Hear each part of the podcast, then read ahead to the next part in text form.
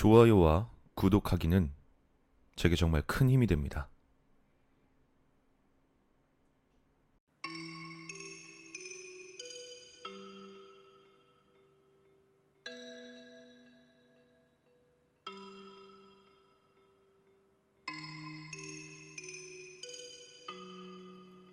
내가 어릴 적 우리 할아버진 양계장을 하셨다. 할아버지가 돌아가신 뒤 관리 문제 때문에 양계장은 다른 사람에게 넘겨버렸지만 할아버지가 살아계실 때는 여름방학 때마다 놀러 가곤 했었다.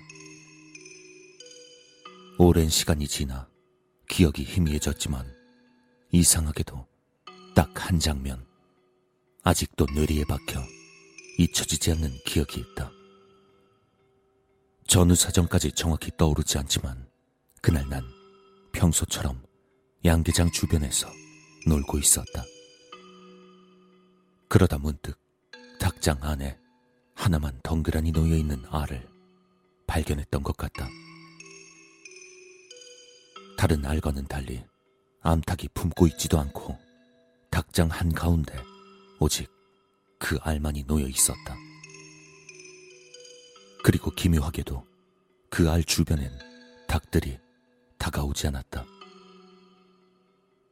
마치 저 알은 자신들과는 다른 존재의 것이라고 생각하는 것처럼 나는 뭔가에 홀린 것처럼 닭장 안으로 들어가 그 알을 손에 들었다. 알 안에는 무엇인가가 들어있는지 묵직한 무게가 느껴졌다. 하지만 이상하리만치 차가웠다. 난 멍하니 알을 들고 닭장에서 나왔다. 그렇게 닭장에서 나와 알을 들고 멍하니 서 있는데 지나가던 할아버지가 나를 보고 다가오셨다. 얘야, 그 알은 하느님이니까 이리 다오. 할아버지에게 알을 건네주려는데 덜그럭하고 알 안쪽에서 무엇인가 움직이는 것이 느껴졌다. 깜짝 놀란 나는 그만 알을 떨어뜨려 버리고 말았다. 떨어져 갈라진 알에선 새까만 털 같은 것이 보였지만 할아버지는 그것을 곧바로 짓밟아 버렸다. 무엇인가가 찌부러지는 기분 나쁜 소리가 났다. 난 한참 후에도 그 사건을 잊지 못하고 할아버지에게 물어보곤 했다. 하지만 할아버진 좀 채 그 이야기를 꺼내려 하지 않았다. 결국 내가 할아버지에게 그의 얽힌 이야기를 들은 것은 몇 해가 지난 후였다. 이 양계장이 있는 주변은 옛날 늪지대였는데 거기엔 어떤 신을 섬기는 신사가 있었다고 한다. 그리고 증조 할아버지가 이 땅을 사고 늪을 메우면서 그 신사는 뒷산으로 자리를 옮겼다는 것이다. 늪을 메운 자리에는 양계장을 만들었고 다행히 닭들이 무럭무럭 자라면서 증조 할아버지는 큰 성공을 거두셨다고 한다. 하지만 그 이후로 아주 가끔씩 보기 드물게 무정란 속에 이상한 것이 섞여들기 시작했단 것이다. 하지만 그것의 정체가 무엇인지 할아버진 끝내 알려주지 않았다. 그저 하느님이란 말만 되풀이하셨을 뿐.